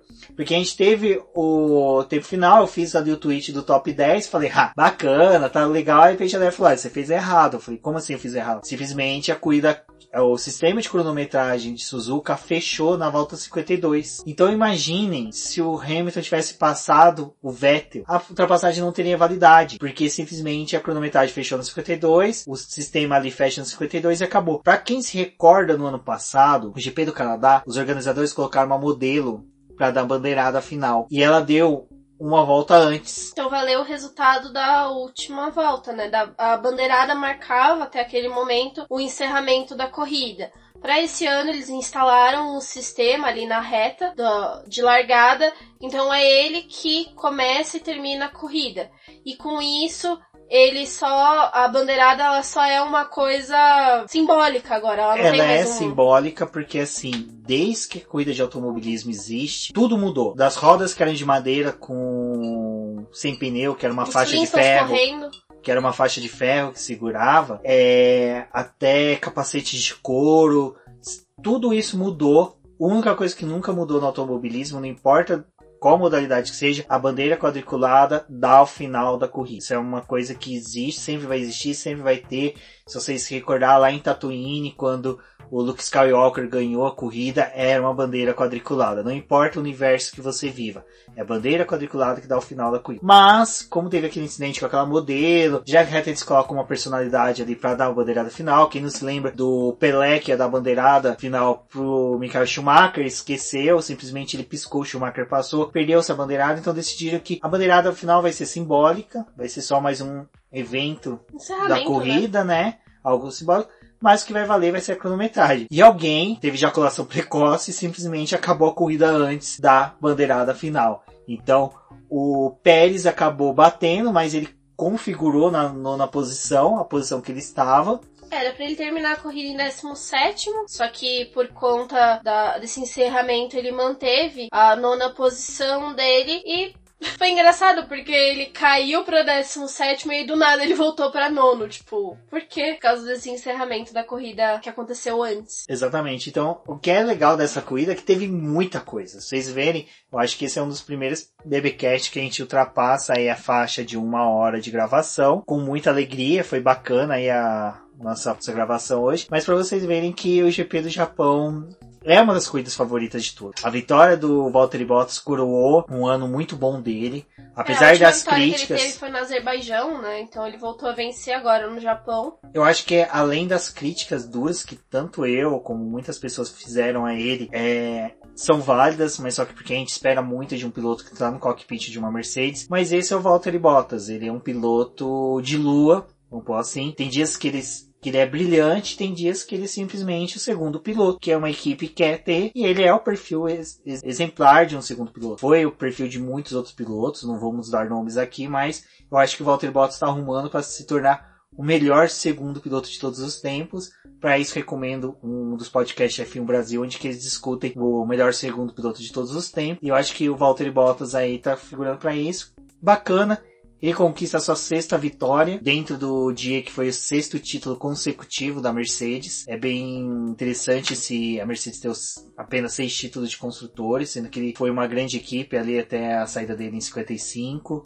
Igualou, né, o número de títulos consecutivos que a própria Ferrari tem ela também no período do Schumacher conseguiu obter seis títulos seguidos, então, apesar da Mercedes estar extremamente longe dos feitos da Ferrari em número de campeonatos de construtores, essa marca ainda é bem interessante desses dois times. É interessante dessa marca porque a Schumacher e a Ferrari conseguiu isso de 1999 até 2004 e esse feito só a Mercedes tem um pouquinho mais de vantagem porque ela conseguiu conciliar pilotos, construtores os dois títulos ao mesmo tempo, como foi dito no programa. Agora só o Valtteri Bottas e o Lewis Hamilton conseguem disputar o título. Lá em 1999, quem ganhou foi o Mika Hakkinen, a bordo de uma McLaren com motor Mercedes. Mas só que para quem não se lembra, em 1999, Michael Schumacher sofreu um acidente, quebrou a perna, ficou uma parte do calendário fora. A Ferrari fez tudo para Ed Verne ser campeão, até as últimas corridas o Schumacher veio e se tornou um escudeiro do Ed Varney, então isso é um fato bem interessante. Quem quiser um dia verifica a temporada de 1999 é interessante que tem isso. Michael Schumacher tentando auxiliar o Ed Varney a ser campeão, mas não conseguiu. Então são fatos aí que você vê um GP traz muita coisa, muito, muita discussão. A pauta desse GP foi bem interessante de se fazer. Como a gente teve praticamente domingo livre, a gente trabalhou aí na pauta, então acho que com um programa gostoso. Mas antes de finalizarmos, vamos falar do restante do grid, né, Débora? Porque também tivemos coisas boas acontecendo da quarta posição para trás. É, bom fora essas disputas que a gente teve ali do Bottas que venceu a corrida com o Vettel na segunda posição e o Lewis Hamilton em terceiro. Teve o álbum no quarto lugar representando a Red Bull e no melhor final de semana dele, o melhor resultado que ele tem desde a troca dele da Toro Rosso para a Red Bull. Então foi legal ali, apesar da Red Bull não conseguir levar o carro realmente para o pódio, que era um desejo deles. O álbum conseguiu, né? Mais uma vez superar o companheiro de equipe, apesar de ser de uma forma fatídica, né, pro Max Verstappen. É, o legal é que é uma disputa de cinco corridas, está 3 a 2 pro álbum, então mostrou ser uma boa escolha, mostrou que realmente o Marco realmente tem uma boa visão aí para escolha de pilotos. Logo depois, ali atrás do álbum, terminou o Carlos Sainz na quinta posição, ele também fez uma boa corrida, teve ali ameaçando os carros da Mercedes. Terceira tentou, vez no é, top 5 da Fórmula 1. É tentou conseguir colocar o carro de uma forma melhor ali.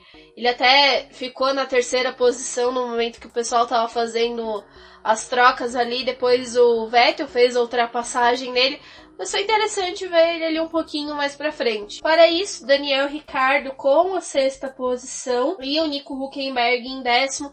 Então, as Renaults que não tiveram uma classificação muito boa conseguiram reverter isso num bom resultado. Você fala sexta posição do Ricardo, mas só que a gente lembrando que no cruzamento de faixa de final, Leclerc estava na sexta posição, né? E nós tivemos aí para alegria do Will Mesquita e dos nossos amigos do Papai Orange, nós tivemos uma McLaren à frente de uma Ferrari, então isso foi bem bacana. E como a Débora disse, né, as Renaults renderam bastante na corrida. Foi uma corrida maiúscula dos dois pilotos. Eu acho que o Huckenberg aí, mais uma vez, é uma lástima, na minha opinião, ele não continuar na temporada de 2020 até o momento, pois não há nenhuma confirmação dele em um dos cockpits da Fórmula 1. Exatamente. Bom, a gente volta para poder falar daqui a pouco da punição do Leclerc, porque isso merece um pouquinho mais de atenção, mas realmente o Daniel Ricardo conseguiu levar o carro da Renault até a sexta posição. O décimo lugar ali ele foi bem disputado até o final da prova, mas principalmente ali nas voltas do meio, em que Giovinazzi figurou ali, o Raikkonen também tentou aquela décima posição, mas com as trocas eles não conseguiram isso e sobrou para Renault, né, com o carro do Huckenberg. Pulando ali para a oitava posição veio o Pierre Gasly com a Toro Rosso. Ele e o Sérgio Pérez se tocaram antes dessa término da corrida, mas a posição deles foi mantida, então o Gasly ficou em oitavo, o Pérez em nono e fechou o grid. E agora a gente vem, né, para poder falar um pouquinho a respeito da punição do Leclerc, que só saiu depois da corrida, mas eles quando a prova terminou, já sabia que eles seriam chamados para poder prestar esclarecimento por conta da batida. O Verstappen estava bem nervoso pelo que aconteceu ali, então ele estava bem indignado que ele teve que abandonar a corrida, teve várias consequências para ele. E eles foram chamados, conversaram com os comissários. Depois foi a vez dos chefes de equipe serem chamados e dar o depoimento dele. E com isso, após toda essa conversa, o Matia Binotto, deixar ali a sala dos comissários, já informou para os jornalistas que estavam próximos ali, então essa informação veio por meio do Twitter que o Leclerc teria tomado 15 segundos de punição e dessa forma ele perderia o sexto lugar para o Daniel Ricardo, passando ao seu sétimo colocado da corrida. E aí, né, punição dele de 15 segundos, ao meu ver foi muito branda, porque ele só perdeu uma punição, uma posição, sendo que ele tirou um piloto da corrida, danificou o carro de outros pilotos. Então, sei lá, eu possivelmente teria dado pelo menos mais uns 5 segundos pelos outros carros que ele acabou danificando. Só que, né, com o tempo de volta ali, talvez não fosse surtir muito efeito no restante do, do grid. Bom, sobre a punição do Charles Leclerc, é aquilo que eu comentei agora há pouco. É, o prejuízo da batida não ficou somente entre os dois envolvidos, entre o Max Verstappen e o Charles Leclerc, se estendeu a outros pilotos. A gente só consegue mensurar o Lewis Hamilton e o Lando Norris por causa do feedback que as equipes deram depois do press releases, né, Débora, das equipes, uhum. onde que eles esclareceram que o Lewis Hamilton teve, além do prejuízo do retrovisor, ainda teve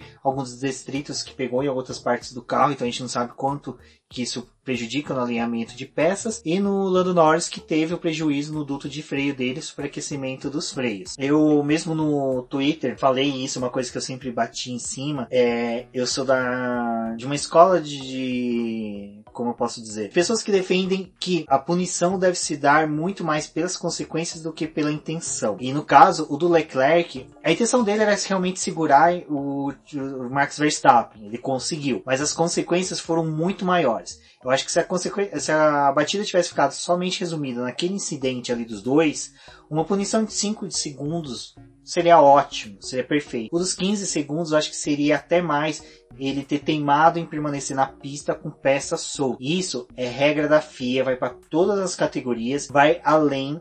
Toda... Apesar, apesar da, da FIA não ter falado para ele, olha, você tem que entrar, eles não deram a sinalização da pista, tipo, olha, seu carro tá danificado, entre. A equipe já tinha feito esse papel de chamar ele, convocar ele pros boxes, e a teimosia dele fez ele ficar lá na pista. Então, e então aí os 15 segundos acho que é válido para esses dois momentos. Mas a partir do momento que uma peça se solta, tira o retrovisor do carro do Lewis Hamilton, que é uma peça de segurança importantíssima e tem efeitos aerodinâmicos no carro. O pessoal falou muito do incidente do Massa, né, na Hungria, que aconteceu de soltar a peça e ter ido no capacete dele. Tudo bem, não foi uma coisa grave, mas pensa, os carros estão em uma velocidade alta, qualquer peça que se solta, ela ganha um impacto muito maior por conta das forças que são aplicadas no carro, força G. Então poderia ter é, acarretado num acidente muito maior do que isso. Eu falei, estou me recordando agora, acho que foi no GP da Rússia, que eu falei que a pista era muito suja, tinha muitos detritos na pista, que pegava na viseira dos pilotos. Não fura a viseira, mas prejudica a sobreviseira. E a sobreviseira dos pilotos, se pega uma peça, arranha,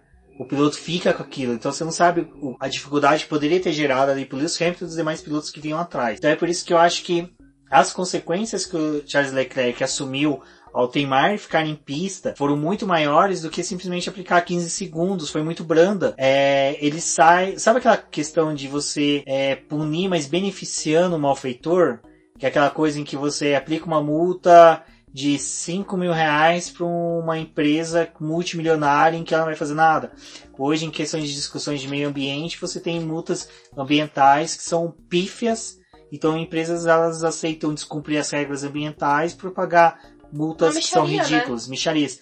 A Fórmula 1 já teve essa discussão em que você dá penalidades em que compensa o piloto fazer aquilo. Então, eu acho que ficou muito barato, ficou baratíssimo pro Charles Leclerc. Vai ter, por exemplo, ele perdeu uma vitória dele lá no Canadá. E tudo bem, o Leclerc não estava disputando uma vitória ali na, na situação da corrida, mas ele tirou um piloto que a equipe passou um GP atrás, preparando todo o carro para poder fornecer para ele a melhor corrida ali. Tudo bem, quando você tem a largada, você tá sujeito a qualquer coisa acontecer com você, mas, porra, o piloto saiu da corrida, tipo, o problema da Red Bull foi muito mais grave do que os 15 segundos que o Leclerc levou, porque ele ainda terminou na zona de pontuação, coisa que a Red Bull não pôde reverter, porque o Leclerc ele fez uma corrida de recuperação como se nada tivesse acontecido no carro dele, como se ele tivesse furado um pneu no começo da prova, tipo, furou o pneu, entrou, trocou e fez a, a corrida de recuperação.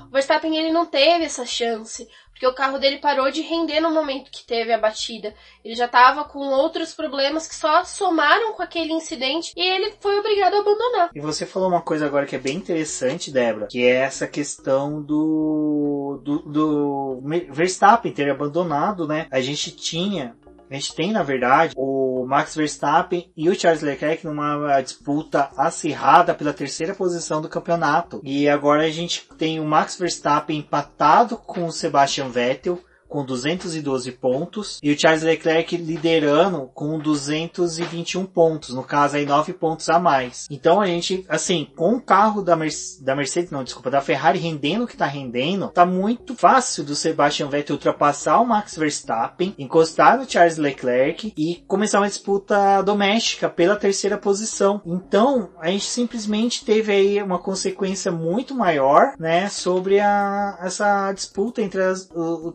pilotos entre até mesmo direto entre o Max Verstappen e o Charles Leclerc. O, o Max Verstappen ali foi eliminado por um adversário direto no Mundial de Pilotos. Tem mais uma coisa que as meninas estavam comentando lá no Girls Like Racing a respeito disso, que foi como que é a visão dos fãs. Porque se fosse o ao contrário, o Verstappen ter tirado o Leclerc da corrida, tava todo mundo caindo em cima do Verstappen e massacrando ele, falando, lembrando de todas as coisas que ele já fez em outras corridas e o quanto que ele foi ruim ali, apesar dele ter um um ano que está sendo extremamente limpo nas disputas dele, que ele está indo muito bem, recordar o passado dele. E o Leclerc, devido aos feitos dele de ter acumulado pole, ter superado o Sebastian Vettel, ter também conseguido vitórias, parece que anula o fato dele fazer uma coisa errada na pista. Tipo, ele, ele não fez nada errado, ele só tava ali numa circunstância, coitadinho, ele não deveria ser punido. Enquanto se fosse na posição do Verstappen,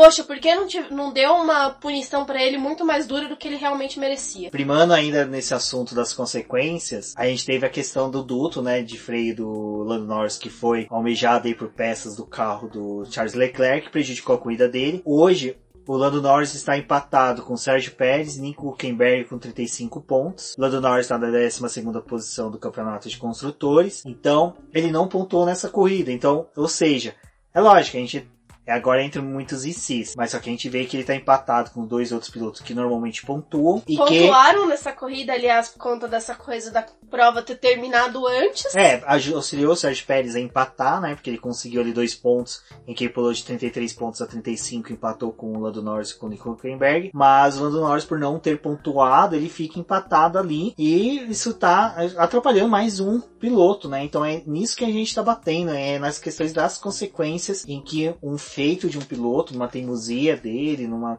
escolha, numa opção que ele teve de traçado, acabou gerando para toda a corrida. Bom, já aproveitar, né, finalizar essa discussão, acho que vocês entenderam o nosso posicionamento aqui. Seria interessante vocês falarem com a gente o que, que vocês acharam da punição. Foi válida, não foi? Foi justa, não foi? Demorou muito. É uma característica aí que a Fórmula 1 teve agora de demorar, porque chamar os pilotos para conversar. Eu, eu sou da opinião que punições têm que ser dadas em pista e se não for para gerar consequências nessa corrida de imediato na pista, que seja gerado para a próxima corrida como estávamos falando de pontuação, vamos para um campeonato de pilotos, né, para o Mundial de Pilotos, para ver a pontuação dos pilotos. Atualmente Lewis Hamilton, atualmente não, desde que o Lewis Hamilton assumiu a liderança aí após o Valtteri Bottas ter figurado algumas vezes na liderança, ele está com 30, 338 pontos, liderando aí, seguido pelo Valtteri Bottas com 274 pontos. O Charles Leclerc vem em terceira posição, como eu falei agora há pouco, com 221 pontos, 9 pontos à frente do Max Verstappen e do Sebastian Vettel, que os dois estão empatados com 212 pontos. Max Verstappen lidera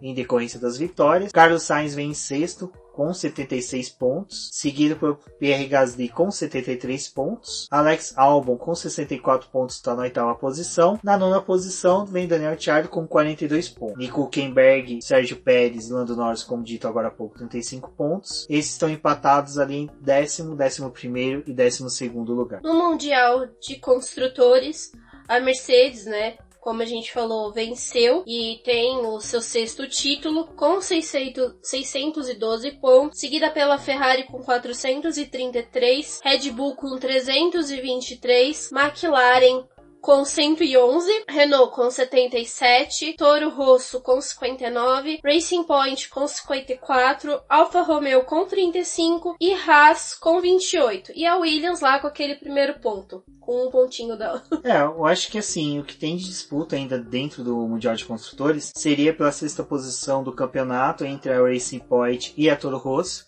É interessante acompanhar essa disputa, porque, como todos sabem, é o Mundial de Construtores que vale dinheiro. Então, uma guinada da Racing Point para a sexta posição pode significar um montante de dinheiro considerável para a equipe. Então, por mais que seja que o. Que provavelmente, né, no ano que vem vai conseguir apresentar um carro novo mesmo, com peças novas. Então, esse dinheiro vai fazer bastante diferença. É, mesmo o papai Stroll ali injetando grana, todo o dinheiro que entrar vai ser bem-vindo aí para a equipe canadense. E o Stroll segue aí, não confirmado pela equipe. deve, ser um, deve ser um jantar muito chato na casa dos Stroll. Porque o moleque não tá confirmado na equipe do pai. Ele deve estar tá assim, o pai, ó, eu fiz isso. Ele deve ficar com o celular, com os onboards dele. Olha, pai, eu quase terminei em décimo hoje. Aliás, a Racing Point só deve ter entrado na polêmica de questionar a Renault para poder ver se vai dar um lugar pro Stroll ou não. Ah, é boa, boa dentro do que você deu, porque após a corrida, né, Débora? A Racing Point apresentou formalmente aí um pedido de investigações do sistema de freios da Renault.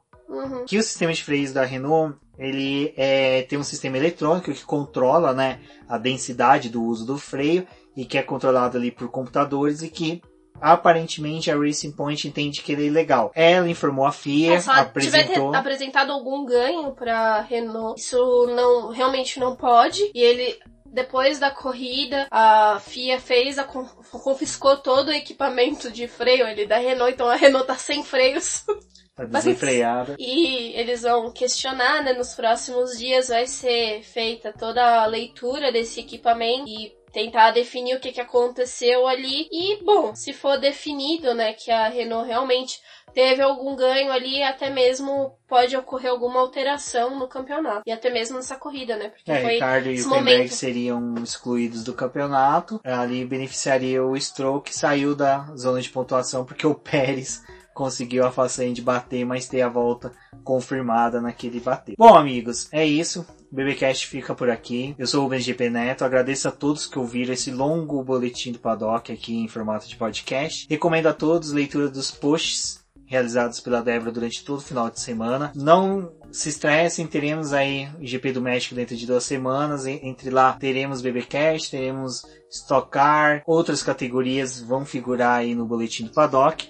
Recomendo a todos as leituras. Temos também podcasts aí de nossos amigos que também poderão ser ouvidos e recomendado por todos. Um forte abraço, até a próxima. Eu sou a Débora Almeida, no Twitter como The Flowers. O Boletim do Paddock, as suas redes sociais são Boletim do Paddock, apesar do Twitter ser arroba diz no boletim que. Não deixem de procurar as nossas redes sociais e interagir com a gente. Compartilhem esse podcast se estiver escutando na plataforma do iTunes, avalie com 5 estrelas. Ele acaba repercutindo para os outros agregadores, então é importante mostrar a relevância desse programa, principalmente para as plataformas. Como o Rumens disse, a estocar é no próximo final de semana. Vamos voltar aqui com mais um programa para poder discutir a corrida e até a próxima.